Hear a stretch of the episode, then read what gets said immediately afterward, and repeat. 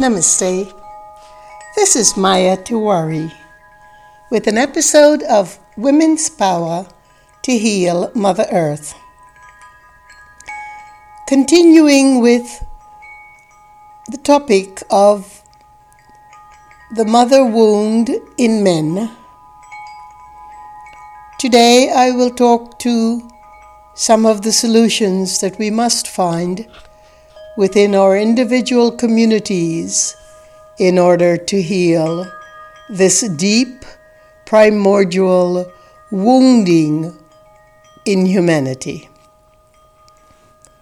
The face of pain has no religion. In the 35 years I have played in the world's arena, embracing and helping my fellow human beings, I became attuned to the vibrations of pain.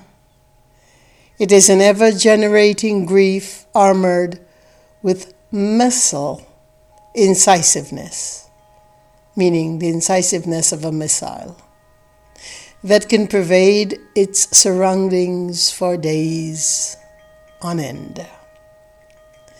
I have always resonated with the vibration, having lived most of my years in the aftermath of traumas, ravishes, and ashes.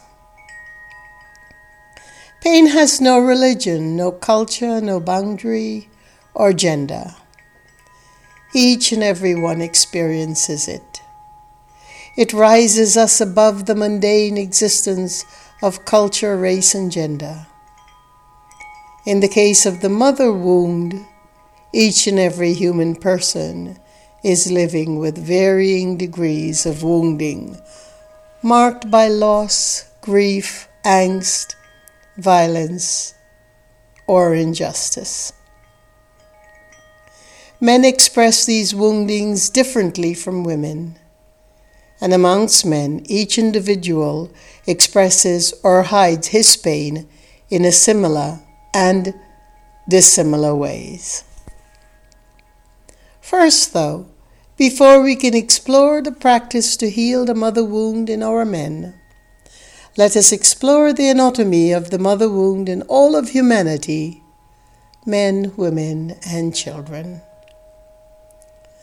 The mother wound is experienced by all of humanity through one common filter, and that filter is betrayal.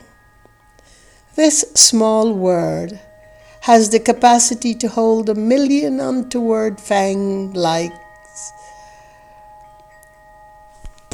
tentacles. Among them are deceit, trumpery, skullduggery, dishonesty, vandalism, violence, psychic toxicity, poisoning, and other injustices.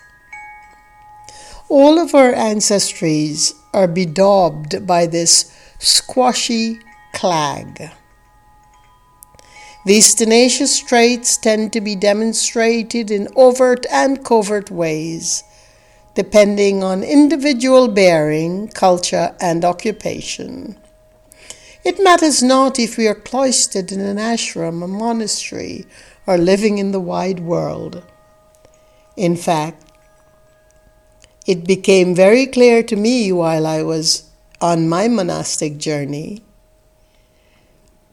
that it is even more challenging to find inner peace in a sequestered environment unless we are consciously there to come to terms with our clag of wounds. It is easier to earn lessons or forgive those who ferry these difficulties to us when truth be told. However painful or shocking they may be, in any situation, it is more difficult to learn anything noble or humane or forgive when lies, deceit, violence are perpetuated. We all know that change comes from within ourselves. We must be prepared to journey to the depths and explore the abyss of darkness where this heap of clags lives. One of the most relevant reasons people do not heal is not necessarily from their lack of willingness to heal, but rather the lack of qualified mentors who are truly needed to walk another soul through their dark terrain. Our parents can't do it. They're going through their own odysseys of dysfunction and disharmony, and the largest of memories that they carry, many good, but the mother wound persists. Our partners and spouses can't do it. Our children can't do it. Grandparents can try and often do. But our therapists can't do it. They're simply not trained to do so. They do not understand the ancestral wounding, the mother wound, the endless lineages that go from generation to generation, imprinted within the cellular memories of our own beingness. Our spiritual leaders and gurus also can't do it because most are imprisoned inside of their own mother wound since the opportunities to voice or air such conditions exponentially decreases as notoriety increases. And since everyone carries the mother wound, this becomes a most challenging path to create so that we can all penetrate and heal these wounds community leaders also can't do it because we've eliminated both our communal societies along with our elders. So, where are we at? How are we going to heal the mother wound? In this case, how are men going to heal the mother wound? Well, first off, crones and elders let me define what I mean by crones and elders. These are the noble spirit in a community that carry the wisdom of the tradition that they live. They give of themselves to the earth and always sacrificing for the benefit of their community and the larger benefit of humanity. Who are they? Well, we don't recognize them because we have delegated them to oblivion, to the wards of senility. We've disparaged our native stewards and stewardesses and annihilated the ideology of the wisdom carrier. According to a New York Post article, more than 25% of our elderly population in the United States alone are facing poverty, food insecurity, unstable housing situations, along with conditions like social isolation and mental health disabilities, which all contribute to the higher rate of chronic illnesses among our elderly population, among our potential wisdom carriers we sacrifice the wisdom of our elder population because of the way we have set up their lives so that at the end of it, we can no longer reap the benefits from them. Ah, the first step to a solution then to heal mother wound is both in both our ability to begin garnering pulling together small circles of our own community elders and wisdom carriers. We must recognize, first off, who they are. Setting up simple little spaces for charitable services for both men and women to face their personal wounds in the embrace of each other, the like spirited souls spaces where we can let our heart break wide open. We must find a spaciousness around and within that imbues a sense of trust, where we can be held and loved and supported in that space without intruding on each other's personal privacies. It is imperative that we immerse ourselves in environments that are loving and supportive and doesn't cost anything to do so. We must open ourselves in these environments and let each other be our mirror so that we are not let off the hook with our own self deceits and shroudings and veils and masks. We're there to explore our broken parts. I have lived the blessing of the broken, and I can assure you that when we are real with our broken pieces, we can heal back in a very different format that is much more conscious, much more filled with awareness, and much less mother wounding. Another understanding to heal the mother wound in men, which is my topic in this episode, is men and women must work together as a unit to heal. We must create safe spaces so we can undo the erroneous behavior, behaviors and patterns and belief systems that we have learned we create these blameless spaces where both men and women are present. It is essential that we help each other. Women must help men to recover. Men must help women to recover. Our culture glorifies wars and victories, but vilifies our broken soldiers and our discombobulated warriors.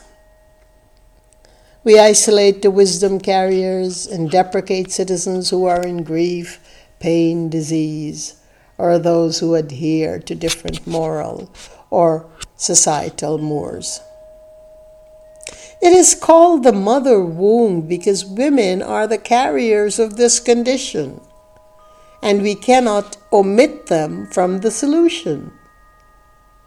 Fostering the circle of women an infinite friendship based on our endurance as women is what the Shakti power is all about, and that must be core to the healing of the wounds that men carry. It cannot be eliminated from that healing. Reclaiming Shakti power is core to the healing of the woman, it's core to the healing of her mother wound and it is core to the healing of the mother wound in men and our children. As long as women continue to stray from the principles of love, nourishment, and truth, we will continue to experience a very vivacious mother wound, meaning vital in its strength. We don't need that. Due to the deterioration of Shakti memory, we have been rife with conflicts amongst ourselves as women. We have created chasms in the sacred relationship between mother and daughter, unwittingly, of course. A wound handed down from generation to generation that accounts for the deep fragility of the female wholeness. This has also created a huge divide in women's relationship to men and therefore men's relationship to women and children. We need to heal. Women, we need to heal ourselves first and foremost.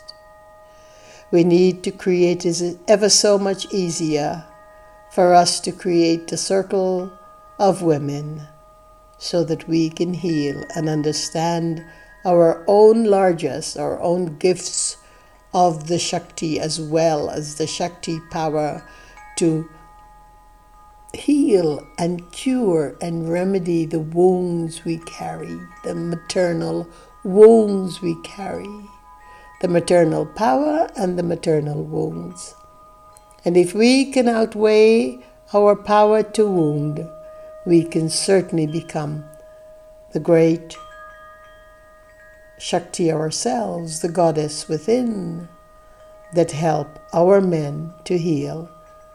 Because, like that sperm needing the mitochondrial DNA, which is the maternal DNA, to wiggle itself directed to the egg, that directional movement created by mitochondrial DNA only. We are the mitochondrial DNA. We are the women. We are the Shakti beyond all the DNAs.